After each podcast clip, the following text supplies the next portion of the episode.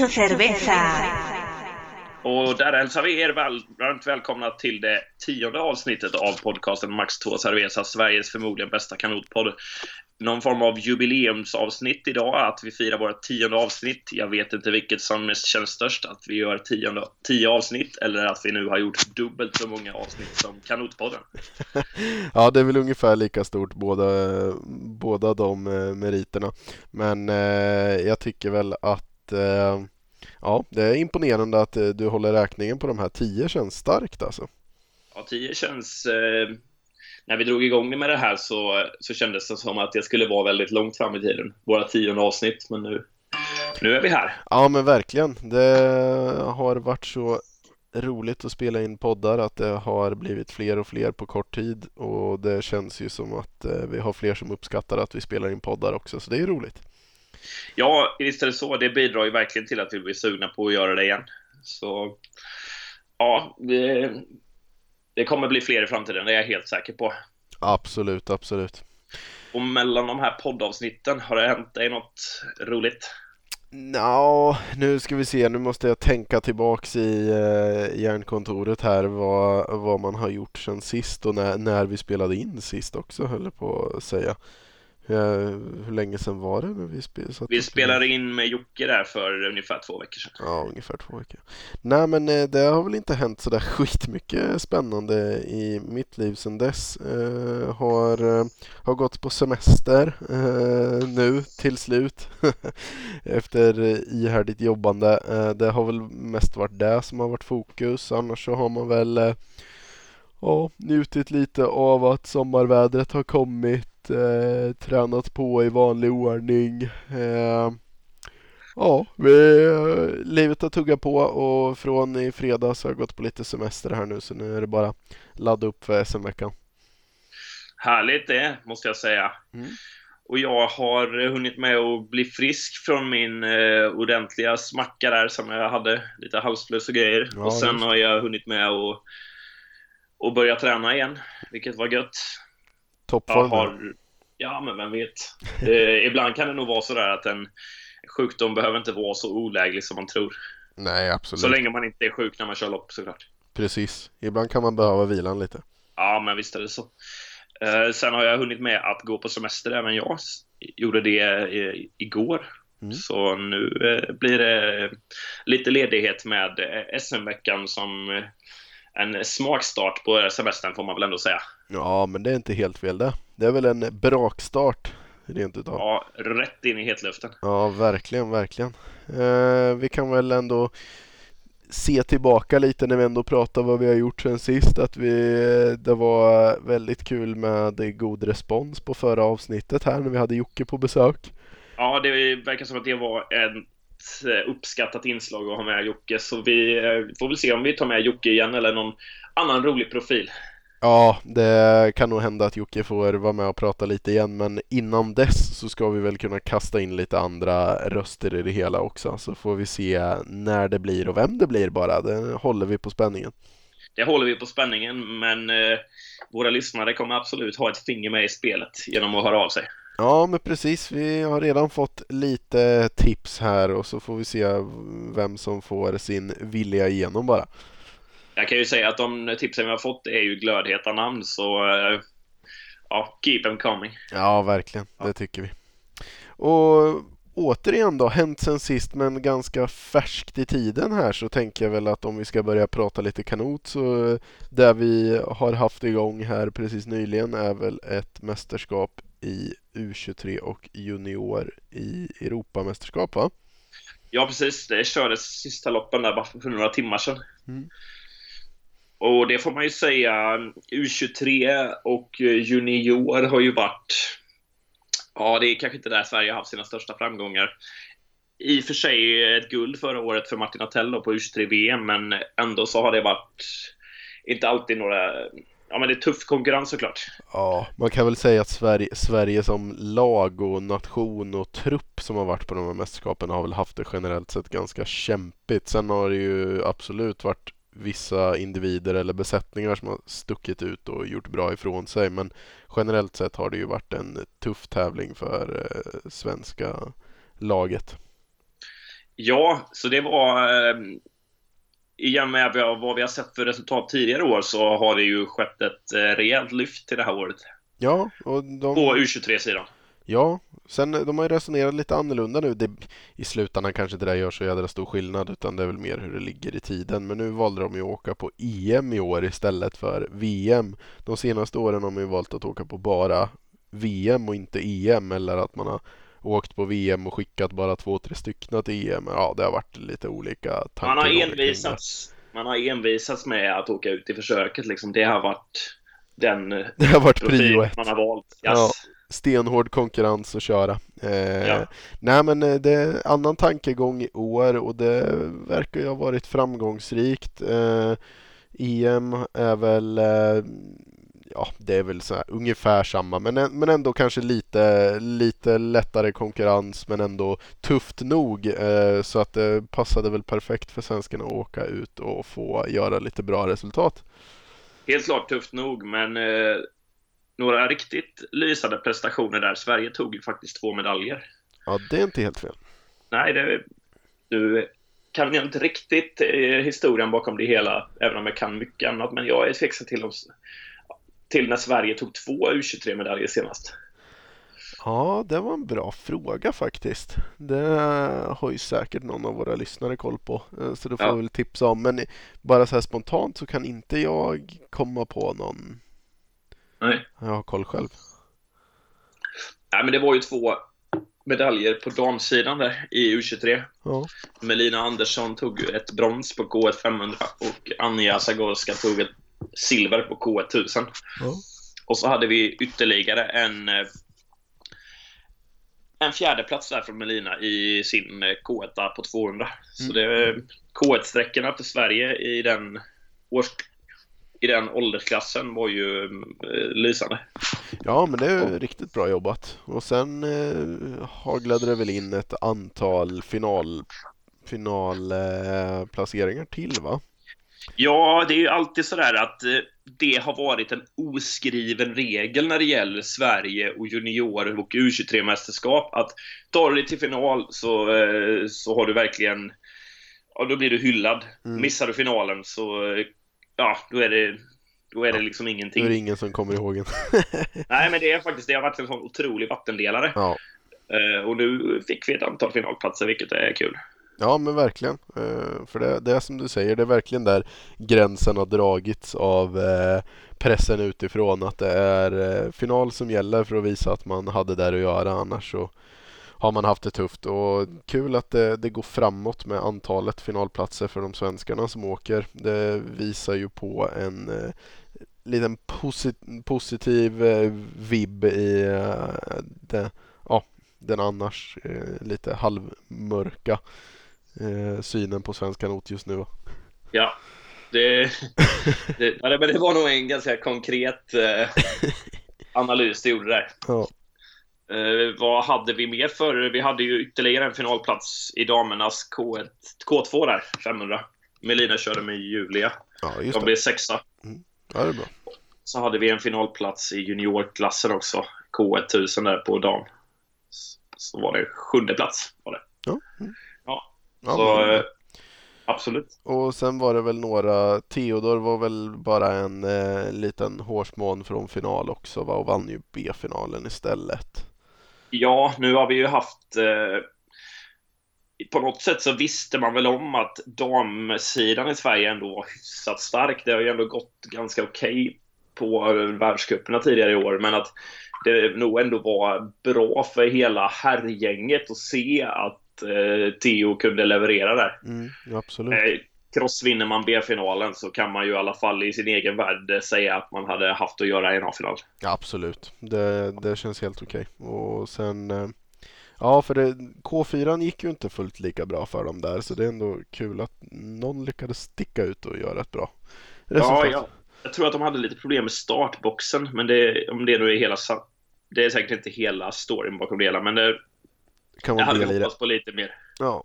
Ja, men verkligen. Och framförallt hade de själva kanske hoppats på lite mer kan Ja. jag tänka mig. Så är det. Ja. Men eh, kul i alla fall med lite eh, framskjutna svenska placeringar på eh, ett U23-mästerskap. Ja, Eh, absolut. Det, det får gärna fortsätta så och jag skulle gärna se att vi hade lite framskjutna placeringar även på seniormästerskapet senare i sommar. Ja men verkligen, men det här kanske ger lite mer smak då. Det är väl egentligen det jag tycker det ger mest de här U23-mästerskapen. Det är ju att får alltså de aktiva som åker dit känning på lite topplaceringar och så här så är det väl en bra motivationsfaktor att fortsätta gneta på för att bli ännu bättre och man får, ja men det blir en bra morot helt enkelt och kanske kan man inspirera lagkamraterna till senior-VM nu och göra ännu bättre ja. resultat. Ja, men jag, precis som du säger, U23 skulle jag se väldigt mycket som en tävling för att få lite soppa i tanken och känna att man har tagit ett kliv vidare på den här trappan hela vägen upp till seniorklassen. Precis. Ja, men man, man kan stämma av lite hur ens utveckling går. Ja. Och därför är det nog väldigt rimligt att man åkte på ett EM för att få en positiv känsla istället för att köra ett VM. Nu, nu hade de säkert kunnat göra, de som gjorde de här topprestationerna hade säkert kunnat göra det bra på ett U23-VM också, men mm. generellt sett ändå lite mer skjuts i ryggen. Ja, precis. Ja. Så får vi se som du säger om de kan ta med sig det in till, till VM. Uh, ja. Så ska vi heja på dem där också. Ja, det får man ju ändå säga. Nu snackade vi hänt sen sist, men en av de större nyheterna i min vardag under senaste veckan måste ju ändå vara att det har blivit klart att Max Tvåsa Resa kommer åka ner och titta på kanot-VM. Ja, det, det, det, har du ju helt rätt i. Det är ju att vi kommer eh, finnas på plats live. Vi kommer ju ha hur mycket att prata om som helst efter det sen. Ja, det kommer bli otroligt kul. Jag måste säga att jag är jäkligt sugen på att se Jesper iklädd ett här plasthjälm. Eh,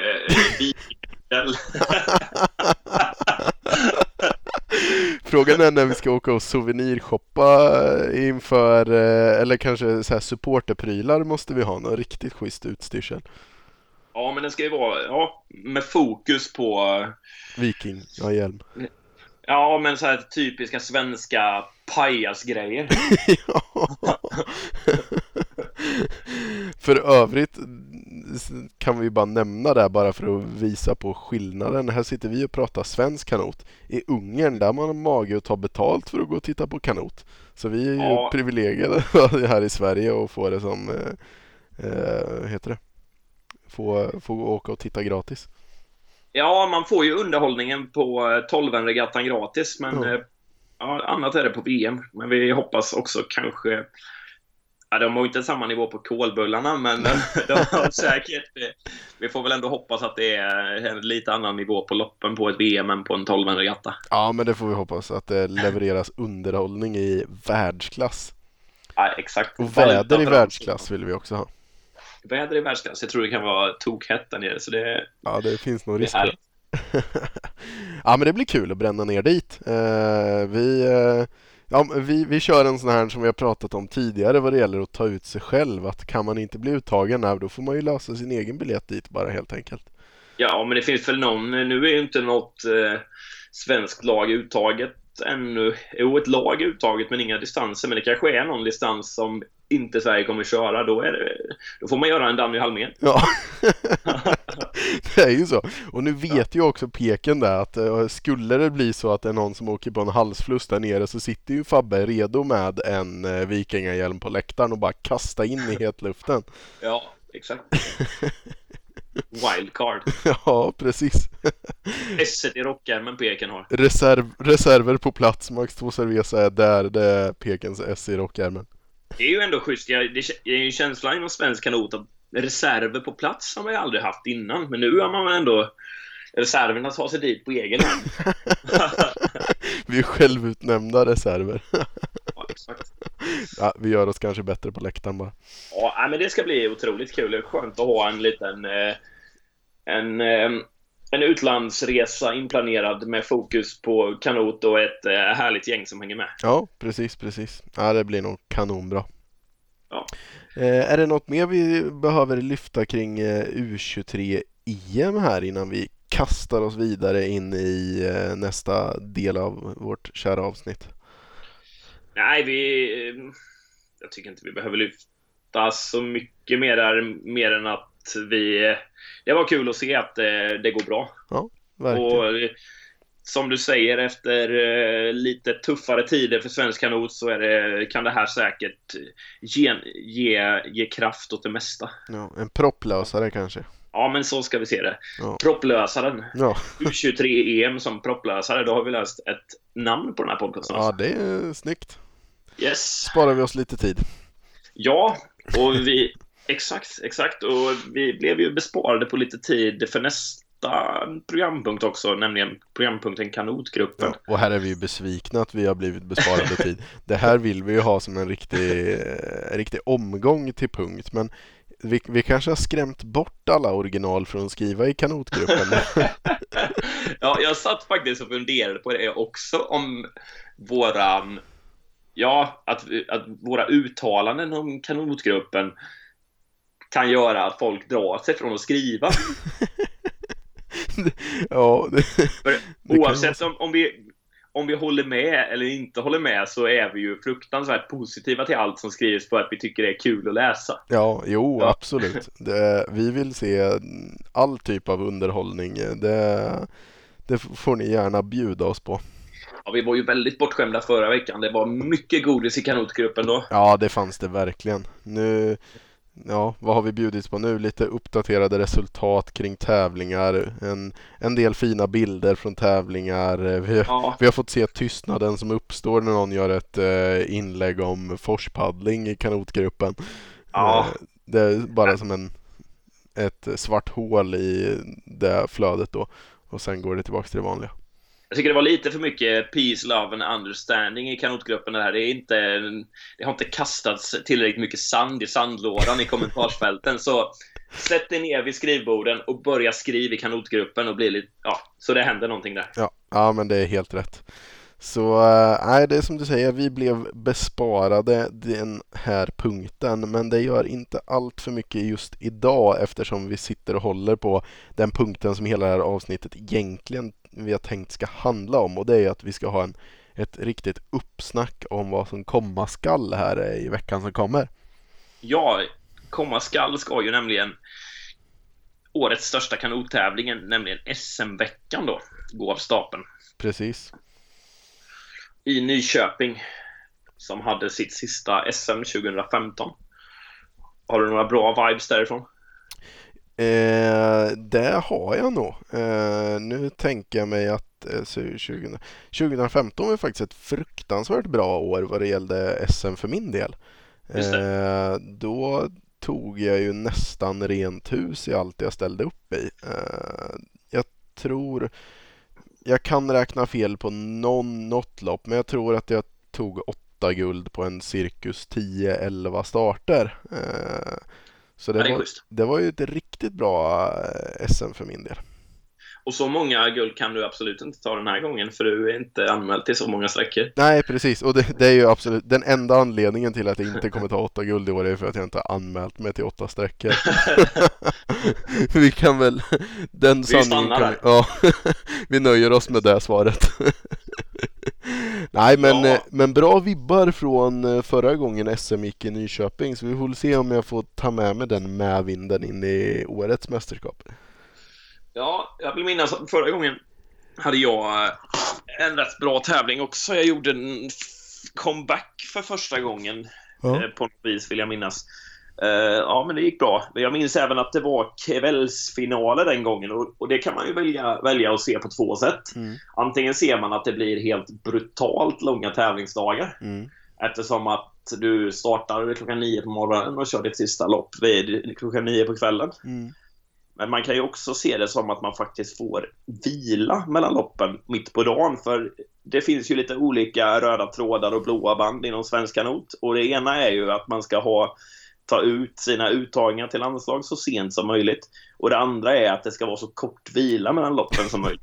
ja, ja, och framförallt så alla arrangörer har ju någon förmåga att just om man tävlar i herrseniorklassen då ska man bli konstant plågad på en tävlingsplats för man ska aldrig någonsin få vila utan helst så ska det vara 10 minuter mellan alla lopp. Alltså, ja, men det är ju inte ovanligt att man kan se en, eh, en startlista där programmet säger att herrseniorerna kör både försökshit, semifinal och final liksom ihoppressat på några minuter medan andra har liksom sitt försökshit innan herrarnas försök, försökshit och sen finaler långt, långt efter våra finaler. Så det är Ja, ju, exakt. det känns som att det är någon som jävlas med flit ibland alltså. Vi kan väl skicka en, en vädjande tanke där till eh, programplanerarna att tänk på oss syrasjuka herrseniorer. Ja, men precis. Ja. Men jag tyckte att det var något ganska bra exempel. Jag kollade ju lite tidsprogrammet här på SM som komma skall. Ja. Eh, där det liksom, ja, som sagt, det var något, men nu kommer jag säkert inte hittat bara därför. Men det var något eh, så här liknande att eh, liksom H22 så gick allting innan. Eh, ja, ah, skitsamma, vi spårar vidare från den. Men ja, de, det är helt klart så att det hade gått att ha lite snällare tidsprogram. Ja, men eh, ja, Rom byggdes ju inte på en dag. Så, eh, å andra sidan har det ju varit där i, i, kanot-Sverige så länge som jag, både du och jag har varit med så vi kanske inte kan hoppas på för mycket. Men, Nej, nej, det är ju ingen som kommer göra om det här. Eh, något, något som dock har varit fantastiskt för eh, kanot-SMs utveckling är ju startgrindarnas uppkomst på svenska tävlingsbanorna. Eh, för det har ju gjort att arrangörerna har blivit tvungna att eh, sätta distans för distans en dag i taget. Vilket faktiskt har gett lite struktur så det är enkelt för de tävlande att förstå vad som ska köras vilka dagar. Framförallt är det mer eh, vänligt för publiken som får se liksom samma typ av lopp med eh, Ja, det blir liksom ett vettigt sammanhang varje dag så. Jag vet ibland har det ju kunnat varit när det inte är startgrindar att förhålla sig till kan ju de här tävlingsprogrammen vara rena High Chaparral. Det sitter ju bara, det är som att folk har suttit och velat liksom uppfinna hjulet igen och hitta på sitt eget tidsprogram som de tycker ska vara så mycket bättre än alla andras. Så att eh, helt plötsligt så kör herrseniorerna 1000 meter och sen så kör eh, dam, damer 14 200 meter och sen så kör veteraner 500 meter och sen avslutar vi med att eh, damseniorerna ska köra K4 5000 inom loppet av en kvart allt det där. Så det är skönt att startgrindarna har tvingat arrangörerna till struktur. Ja, verkligen. Jag är mycket positivt inställd till det. Mm. Och vi, vi är ju på, kommer köra SM på en av två orter som har startgrindar. Det får man ju se som... Ja, det, det är ju rimligt att köra tävlingarna där det finns startgrindar. Absolut, helt klart så. Ja. Uh, nej, men om vi ska ta utvärdera den här punkten med kvällsfinaler. Jag, jag är övertygad om att det finns en massa belackare. Jag tror ändå att det är fler som är negativt inställda än som är positivt inställda. Men jag väljer att ställa mig positivt inför det faktumet just för att man, man ändå gör ett statement och låter folk vila lite mellan loppen. Ja. Ja. Sen tror jag väl anledningen till att man har valt det just, att göra det just i Nyköping är för att man är medveten om att det kan blåsa så in i bängen där uppe. Så man hoppas på lite mojnande vindar till finalerna. Det, det där vill jag minnas att man misslyckades ganska brutalt med förra gången det var... För det började blåsa istället. Ja, för det började blåsa mer på eftermiddagen och det låg väl delvis i att man kanske drog igång de här kvällsfinalerna snarare på eftermiddagen än faktiskt på kvällen. Eh, nu vad jag sett i programmet så är det lite mer kväll, kvällsbetoning på finalerna. Så vi får väl se om det funkar den här gången. Just det. Men trevligt. Eh, det är ju unikt för eh, Nyköping. Det finns ju ingen annan som har provat några kvällsfinaler. Nej, det är det inte. Nej. Och ja, det, som du säger, det finns nog fler som är negativa än positiva, men det är ju också Ja, det, det är kul att de vågar prova lite på det. En, annan, en tredje röd tråd i Svensk Kanot är också att man måste vara lite negativ. Ja, jo exakt. Ja, men det är ju samma som det här att folk vill skapa sitt egna bästa tidsprogram. Här var det ju någon som såg att det var någon annan som kom på den här idén med eh, kvällsfinaler och det, då var det ju, tyckte inte folk att det var lika roligt. Det hade varit bättre om de själva kom på idén. Ja, Ja, det är trist att inte vara först på bollen. här. Ja, det är ju det. Typiskt. Då blir man negativ. Kan tänka dig hur många som sitter och hatar på våran podd för att de inte hann före och komma på våran podd. Ja, exakt. exakt. måste ta emot. Men finns det något annat som utmärker Nyköping som arrangör mer än att vi har eh, kvällsfinaler och att vi har eh, startgrindar? Ja men det är väl eh, framförallt att startgrindarna aldrig någonsin brukar fungera där uppe.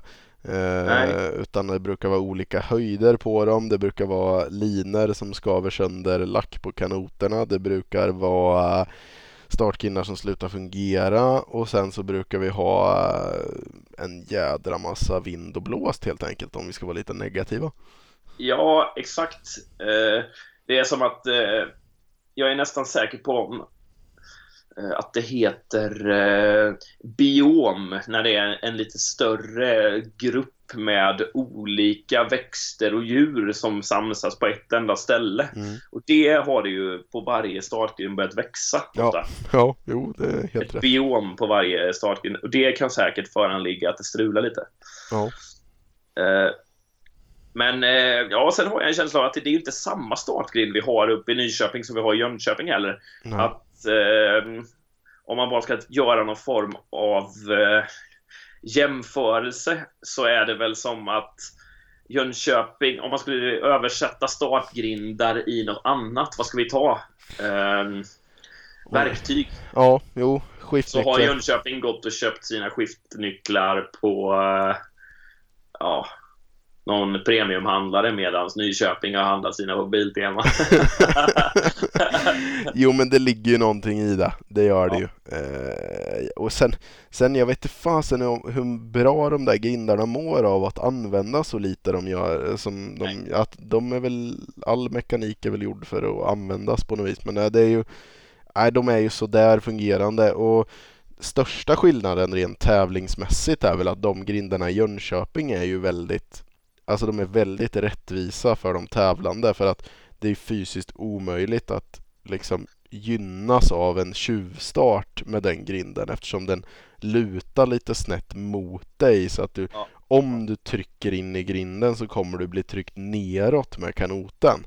Ja. Medan i Nyköping nu tips inför SM då, ni som inte har koll på det, det är att du kan ligga med ganska bra tryck på grinden för att den liksom sviktar med lite. Eh, och tajmar du liksom riktigt bra så kommer du kunna få en liten push av att du, du lyckas få ni, nästan hjälpa till och trycka ner grinden. Allra helst när det ska vankas K4 200 kanske när man har lite extra mycket push med hjälp av fyra personer som ska så går det faktiskt att dra lite nytta av en tjuvstart med de grindarna. Ja, och när du ändå är inne på det här med, med grindar och starter. Eh, det var inte så många år sedan som man ändrade i Sverige och att nu, nu får du inte dra en enda tjuvstart utan du blir, tjuv, du blir diskad direkt. Ja. Det var ju lite förändring, men jag tror att folk tog det rätt bra till slut i alla fall. Ja. Ja. Eh, men det, har, det jag tänkte komma till är att där, den där regeln med tjuvstarter och startgrinder har ju tolkats på ett helt annat sätt i Sverige än vad det gör internationellt. Ja. Det som är faktum internationellt är att då ligger alla i sin startgrind och du kan egentligen inte tjuvstarta. Det du kan göra om du drar för tidigt är att du studsar i grinden och åker bak. Ja. Och anledningen till att man då tar en tjuvstart är ju för att hjälpa den som har studsat i grinden. Ja. Medan man i Sverige har tolkat det helt tvärtom. Att man ska bedriva häxjakt och försöka sätta dit folk som försöker fuska. Ja, jo, ja. så är det ju. Det är ja. helt rätt så. Och det, och det är där... Där har man ju inte velat stryka på foten och, och, och svälja stoltheten att man har tolkat det hela fel. Utan det, man, ser, man ser på startgrinden och tjuvstart på ett helt annat sätt i Sverige än vad som nog är tanken att göra. Ja, och sen eh, det blir ju den här nya startregeln, eller nu är den väl knappt ny längre, men att det att ska bli diskad på första tjuvstarten. Den är ju ganska kontroversiell också. Det, det kräver ju sin, eh, sin starter också. Jag vet inte hur många gånger vi har fått ett eh, fekt beslut av någon starter att man, det är tydlig tjuvstart men att man då tycker sig inte riktigt se vem det kanske var som drog först så att man väljer att kalla tillbaks allihop i alla fall och så där liksom. Det, och sen kanske det till och med varit så att det varit fel person som tjuvstartade någon gång som att det var lite extra läskigt att diska just den personen i det här loppet. Så då väljer man också att låtsas som att det regnar och kalla tillbaks allihop. Eh, så den där regeln vet tusan hur välfungerande den, välfungerande den är. Nej, det, jag håller med dig. Men den, den är där och det känns inte som att man kommer ändra på den. Så det, den har man helt enkelt bara köpt. Men det var ju som nu uppe i Hofors, jag tyckte nästan det var pinsamt. Det var ju tjuvstart i en massa lopp, men det var aldrig någon som diskades. Nej. Och då, nej, då, då, då funkar ju inte den regeln. Nej, nej men så är det ju. Det, den är ju värdelös egentligen och sen det är ju likadant, kolla på det mest komiska exemplet är ju 5000 starterna. När, eh, det brukar ju vara nere i Jönköping titt som tätt. Där ligger ju starten på ett sånt sätt att man, när man sitter på läktaren så hör man ju startens eh, kommandon väldigt väl. Och det är många gånger man har hört det här att nu är bana 5 varnad. Bana 5, nu varnar jag dig för sista gången. Bana 5, ja. om du inte backar nu så kommer du kanske att bli diskad. Ja, bana 5, nu varnar jag dig för sista gången, den sjunde gången här. Eh, och ja. sen släpper man starten i alla fall. Det... Och femman går som ett spjut. Ja, precis. Ja. Det, det finns för lite mod hos starters att våga diska. För vill man få bukt med problemet att folk tjuvstartar så måste ju då måste man våga diska folk så att några kommer få ta den jobbiga smällen och missa några lopp men då kommer de ju heller inte göra om det. Kontentan av det Jesper säger är att du vill se mer balls hos starterna på svenska kanottävlingar. Precis. Framförallt, framförallt på långloppen. Eh, ja. För startgrindarna gör ju ändå att det blir någorlunda rättvisare på de kortare loppen. Absolut. Mm. Och eh, starterna har vi rätt ut. Är det några, och det, ja, jag känner väl att vi är ganska nöjda med dem där. Ja, men det tycker jag. Det, man, det ju... Ja. Man hade kunnat prata om det i en timma bara för det är roligt, men eh, ja, vi eh, passar oss vidare till nästa punkt kring SM. Ja, det, det ska ju köras en massa lopp liksom. Och eh, är det några lopp i, i denna massa av distanser, åldersklasser, eh, besättningar och så vidare som du ser fram emot lite extra? Det är det väl. Jag skulle säga på SM bland de roligaste loppen att kolla på är ju alltid K2 5000 i seniorklassen tycker jag brukar vara ett eh, roligt lopp att kika på. Eh, den, den, ser man ju fram emot mest ur ett eh, publikperspektiv. Eh, annars så Ja men den skulle jag vilja lyfta allra främst men annars kommer det nog vara många många spännande lopp och uppgörelser hela veckan skulle jag tro. Ja, absolut. Jag säger som du, K2 är alltid kul att köra och det är väldigt kul att kolla på. Och så som det har varit de senaste kanske tre, fyra åren så har det varit eh, ganska bra nivå på K2-loppen i just här seniorklassen då där vi kör. Ja, absolut. I alla fall väldigt jämna lopp. Ja, ja nu lyfter jag K2 5000 som lite extra kul att kolla på men egentligen är ju alla distanserna vad det gäller eh, K2-lopp i seniorklassen är ju riktigt roliga att se på SM. Verkligen. Det, det brukar vara jämnt och tätt och hårt och det, det blir no, just det här besättningsloppen på SM blir någon så här skön kombination av att det på sätt och vis är det ganska prestigelöst så att folk tar det lite med en klackspark och har jäkligt kul när man kör. Men sen när man, när man väl är där och kör också så går ju alla ändå in 110% för det. Så det blir, ja, men det blir en kombination av att det är på skoj och på blodigt allvar samtidigt som blir en jädra skön mix som gör att det blir sjukt roliga lopp att följa och titta på och även köra dem. Ja, exakt. Det är, det är lite så eh, det är väl precis så idrott ska vara. Att det ska vara jäkligt roligt men ändå väl, finnas en hel del allvar i det hela. Så den är, den är ett praktexempel på idrott när det är som bäst. Ja, verkligen. Och kanot när det är som bäst också. Så har man vägarna förbi eh, SM-veckan eller kommer vara på plats hela så är det ju K2-loppen i seniorklassen. Det är ju det du inte vill missa. Nej, absolut är det så. Ehm, ja, nu efter U23-EM här då så framgår det ju ganska tydligt ändå att det finns ändå ett rätt så starkt gäng med eh, damseniorer i Sverige. Mm. Jag tror att där kan man nog få se ändå ehm, ja, men hyfsat eh, jämna och spännande lopp i, i K1 där, även i K2 och sådär såklart. Mm. Men eh, kanske till och med någon omkastning i resultatlistan. Ja men det skulle det kunna vara. Vi har ju suttit och tippat lite regatterna sedan tidigare här och vi har ju absolut inte haft alla rätt alla gånger så det, Nej, nej. det är ju kul att det inte är alltför förutsägbart även i de loppen. Nej, men jag tror, att, jag tror säkert att de här ny, nyblivna medaljörerna här eh, kan sätta lite spöken i huvudet på de andra och, och komma dit taggade och göra de andra ännu mer taggade. Så nej, men det känns som det, det finns mycket bra lopp. Eh, SM blir ju lite speciellt eh, i och med att det hamnar så pass mycket mitt i säsongen. Eh, I början av säsongen så, så får man ju se de här eh, lite mer långsiktiga omkastningarna i resultatlistorna. Folk som har blivit mycket bättre över en vinter. Därefter tar man ut ett landslag till VM och till EM och sådär. Mm. Och sen blir det på något sätt att då är det redan uttaget. Men ja, då blir det alltid som någon, en liten extra tändvätska att det ändå ska bevisas att det var rätt gäng som blev skickat. Ja. Eh, Jag, håller du med mig? Ja, jag håller med dig. Ja. Det, jag tror att SM är ofta en lite ångesttävling för de som är med i landslaget just i och med att man, man kanske kommer inte i sin absolut bästa form för man har fokus på ett mästerskap som kommer senare. Samtidigt, Eller har varit. ja, men- ja men Ja, exakt. Ja. Och så vill man ändå leverera på ett bra sätt och sen kommer det komma några andra som kanske inte blev uttagna till SM eller till eh, landslaget och då är SM revanschtävlingen på något vis. Eh, och kombinerat med att det ibland kan komma lite comebackande Eh, aktiva som kanske är ganska duktiga även om de inte tävlar på elitnivå längre som kan röra om i grytan lite. Ja, exakt, exakt. Ja, det har jag ändå märkt själv.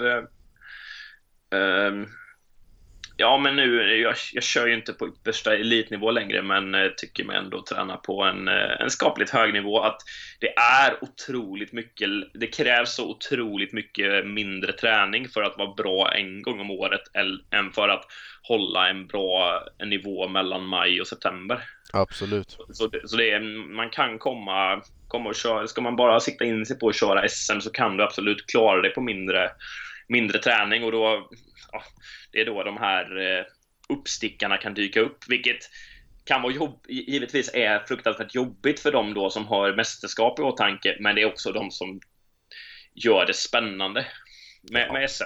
Ja men absolut, visst är det så. Det, det krävs att eh, både alla från eh, landslagsverksamheten ner till eh, avdankade kanotister eller nybörjare eller vilka nu som kan tänka sig det när alla är med. Det blir som roligast att följa en SM-vecka i kanot. Ja, precis. Vi, om du skulle plocka fram hur många SM har du kört? Oj, en svår fråga. eh, nej det borde ju inte vara så svårt. Eh, det är bara att räkna baklänges. Jag tänker när fick jag vara med första gången? Det måste varit 20... 2010. Ja, det kan nog vara rimligt. 2010 ja. Och därifrån har jag kört alla år förutom förra. Så Ja. sju va? Sju Eh, SM har jag kört då. Ja, Okej, yes. Mm. Du då? Du har hunnit med några till. Ja, alltså jag, förra året så... äh, ja, alltså jag, jag, sitter ju med i någon eh, speciell klubb där, för mellan 1995 och 2017 så hade jag varit på plats på varje kanot-SM. Det är starkt. Ja, jag funderar på om det är någon mer som hade den streaken. Det är klart det är. Ja, ja, ja. Det- Jag tror att det är ett helt gäng som säkert har en streak på tio år. Ta en sån som Conny Edholm. Hur många. SM-veckor i rad lär han har varit på plats på? Nej. De kan vi inte räkna på händerna, det kan man ju säga. Så det, det kändes lite bittert så att jag, jag inte var på plats förra året på SM, men det gör ju å andra sidan att jag är taggad på att åka dit i år. Ja. Så ja, som tävlande, ja, mellan 95 och 2019 så är det bara en som fattas. Så vi räknar inte på det, men en extrem massa SM-veckor. Mm. Ja, Jag var, jag var ju också på plats några år innan jag fick tävla, men första jag fick tävla var 2010. Ja, vilket har varit den bästa SM-veckan jag har varit på? Resultatmässigt var det ju helt klart senast i Nyköping då. Eh, Ja. Och så om man ser det ur en, ett sånt perspektiv så är det väl eh, där jag har godast minnen från. eh, Är det nog. Och det är nog den jag får hålla som den bästa jag har eh, varit på faktiskt. Ja, jag håller med dig. Den SM-veckan var mycket trevlig. Mm. Sen har jag eh, ett rejält massa år tidigare så var det ett SM nere i i Ryrsjön där som jag tyckte var otroligt bra. Det var bra väder hela veckan. Mm. Uh, jag, jag, har alltid gillat den banan så... Men Ryrsjön, när... förlåt nu, tapp, är det, då pratar vi Lilla Edet eller? Lilla Edet ja. ja. Just det. Jag tror att sjön heter Lilla Ja, men du har, du har nog rätt. Det var bara jag som inte hade det i huvudet att det var så. Yes, yes. Så när det nu börjar tryta lite med med SM-arrangörer så tycker jag att man ska ransaka den möjligheten ytterligare en gång om det är helt kört att köra ett SM där. Det var 2008 va? Ja, 2008. Mm, det var nog första SM jag var med på plats även om jag inte tävlade själv då. Ja. Eh, sen 2009 i Fagervik var ju också en det är ju också en rätt så trevlig tävlingsplats. Ja, men den var gemytlig, det håller jag med om. Mm, mm. Det är också ett ställe men jag kan tänka mig att man skulle kunna köra SM. Sen är det långt dit också, men mm. det är ju en piss i havet jämfört med att skicka upp hela Kanotsverige till Luleå. Ja, ja, ja, det är ju bara halvvägs eller något sånt. Så det, det är ju stor skillnad. Verkligen. Verkligen. Men det hade varit kul om det dök upp någon, eh, någon ny arrangör eh, förutom Örkelljunga då nu. det har ju ryktats lite om Katrineholm att de var på G igen men det kanske rann ut i sanden där. Ja, jag tror att det var så tyvärr. Men så vi får nog helt enkelt eh, köpa att eh, SM kommer gå i Luleå nästa år, men att vi nu ser fram emot en SM-vecka i Nyköping som vi både tror och hoppas kommer bli riktigt bra. Ja, förhoppningsvis lika bra som förra gången det var i Nyköping då helt enkelt. Ja, exakt. Så det, där har ni någonting att leva upp till. Ja, så får vi se om vi levererar samma resultat. För övrigt så var ju det senast jag tävlade på K1 5000 tror jag. Jag tror inte jag har kört något långlopp i K1 sedan dess. Nej. Eh, eh. Tror jag, om jag inte minns helt fel. Det kan stämma. Ja. Du, inte, det finns ingen möjlighet att du kör nu? Nej, det, den, är, den är utesluten. Det, jag avslutade min 5000-karriär på topp då. Ja, det är, det är roligare att kolla på. Ja, det är ju det faktiskt. Det känns som att ni har någon annan i, i din klubb som kan göra det där ganska bra. Ja, jag tror att Jocke får eh, hålla fanan högt där. Jag, så bidrar jag nog mer på läktaren än vad jag gör på vattnet kanske. Men är det inte rent av så att vi ska ehm, vi ska ju ner till Ungern på VM lite senare. Vi kanske borde göra en generalrepetition på läktaren i Nyköping redan nu. jo, men det, det vore ju en hit faktiskt. Vi kan sikta på det. Vi tar första dagen här på tusendagen kanske vi ska sitta och leverera. Vi får får man nästan ta och inhandla lite rekvisita redan nu i morgondagen. Vad vill vi ha? Vi vill ha vikingahjälmar. Och jag tänker sådana här stora blågula händer. sådana här uppblåsbara. och sen sitta på den här eh, läktaren som inte har så bra vinkel i Nyköping. Ja, just det. Den är liksom helt felvinklad. Ja. ja, där kan man väl ge lite kritik till Nyköping, att jag tycker läktarmöjligheterna är så där alltså. Sen ja. visst, det finns ju vinning i att man kan ta sig ut på piren och följa hela loppen därifrån. Men eh, jag tycker de hade kunnat kosta på sig och slå upp något lite häftigare till läktaren där de brukar sätta dit. Ja, eh, jag minns förra gången det var SM i eh, i Nyköping så blev jag diskad i min K1 för att jag hade legat och för nära en bojrad på, ja. på tusen. Ja. Och då vet jag att jag blev upplockad längst upp i tornet och där ser jag ju otroliga möjligheter till att bygga någon form av VIP-lounge. Ja, det hade varit något. Ja, jag tycker man, man måste se de här möjligheterna. Det, ja, det finns potential där. Ja. Helt klart. Vipplås på kanot-SM, det hade kunnat bli kontroversiellt tror jag. Alltså. Det hade kunnat vara kontroversiellt, absolut. Mm. Eh, för jag tror att dels så hade det nog funnits folk som hade varit intresserade av det. Ja, ja. Eh, kanotföräldrar är ju beredda att gå över lik i gengäld. Ja, ja absolut. Ja. Och sen eh, hade det ju blivit diskussioner då, liksom vem ska få vara där, vem ska inte få vara där. Då kanske det hade varit något så här koncept att man fick köpa endagsbiljett eller någonting för att ha tillgång till det där. Man hade en begränsning på om typ 10 personer kunde vara där och så fick man köpa liksom ni 10 får vara på tisdag, ni på onsdag, ni på torsdag. Och rätt vad det är så har vi nu eh, tagit betalt för kanottävlingar även i Sverige. Ja, det hade varit något. Och ja. vi tar patent på idén här nu så vi får all betalning som inkommer. och kan släppa bättre poddar i framtiden. ja, exakt. Det kan de sponsra oss med.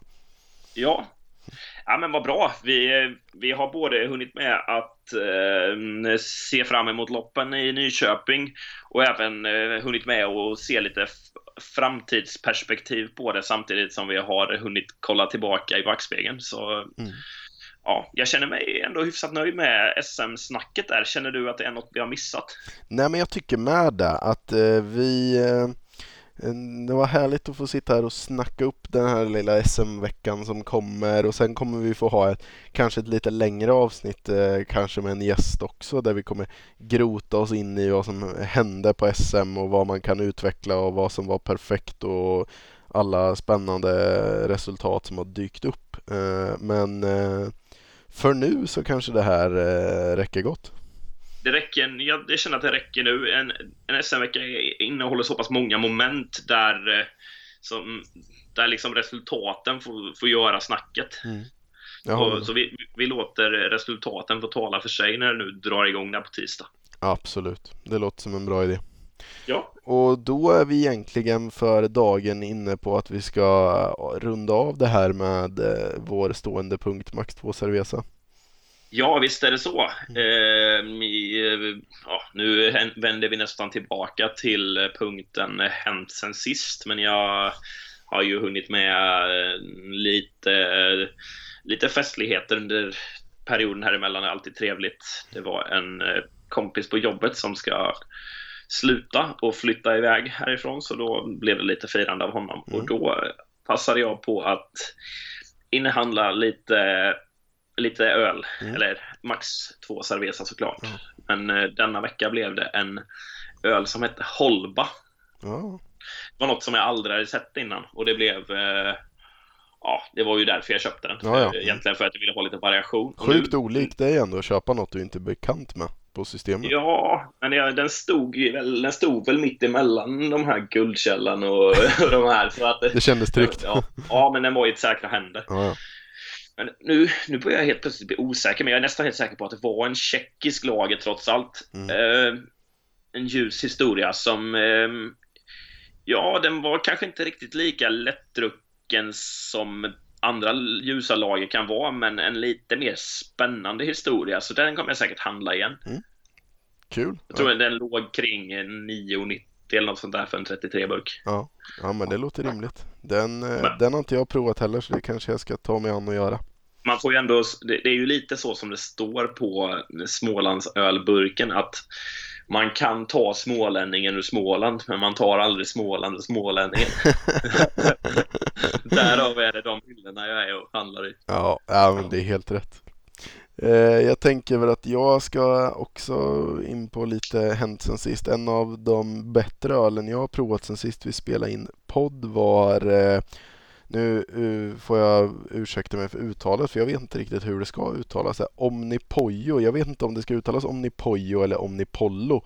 Eh, 2L brukar ju bli ett J men det här är en belgisk öl. Det är ju ingen spansk öl så jag vet inte riktigt. Men eh, Omnipollo eh, Nick Whisky American Pale Ale eh, finns och plocka ut på bland småpartier hyllorna på Systembolagen nu här under sommaren. Den var riktigt bra faktiskt. Eh, Pale Ale är ju en av mina favoritsorter av öl och den här var ruggigt bra.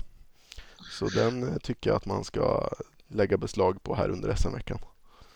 Ja, man kan ju ta och eh, fira en lång dag på tävlingsbanan mellan 9 och 21 med en eh, Omnipollo eller ja, något absolut. liknande. Absolut, det tycker jag. Vad bra. Ja, med det sagt så ska vi väl egentligen bara skicka oss vidare till kanot-SM och vi kan väl säga att ni får gärna komma fram och kasta några ord med oss där i Nyköping och tipsa vad ni tycker vi ska göra med podden och eh, hitan och ditan eller om ni bara vill snacka lite skit så är ni välkomna. Ja, det, vi gör det vi är bäst på. Verkligen. Det är ju att snacka lite skit. Ja. Och är det någon som vill eh, hjälpa oss lite där med, eh, med läktarkulturen så kommer vi ju ta emot tips där såklart. Ja, absolut. Ja. Vi kommer att eh, köra på. Behöva tips. Ja, men det tror jag. Och fram, framförallt inför eh, VM-vistelsen sen hur vi ska göra oss bäst eh, hörda och så på läktaren där. Så mer tips, mer tips. Ja, men då, eh, det ska bli kul. Då, då syns ju vi i eh, Nyköping och även våra härliga lyssnare kommer vi ju se till. Några av dem i Nyköping i alla fall. Det tror jag definitivt. Vad bra. Och det är inte långt till dess. Så på tisdag syns vi. Jajamän, det gör vi. Vi säger så. Tack och hej. Tack och hej.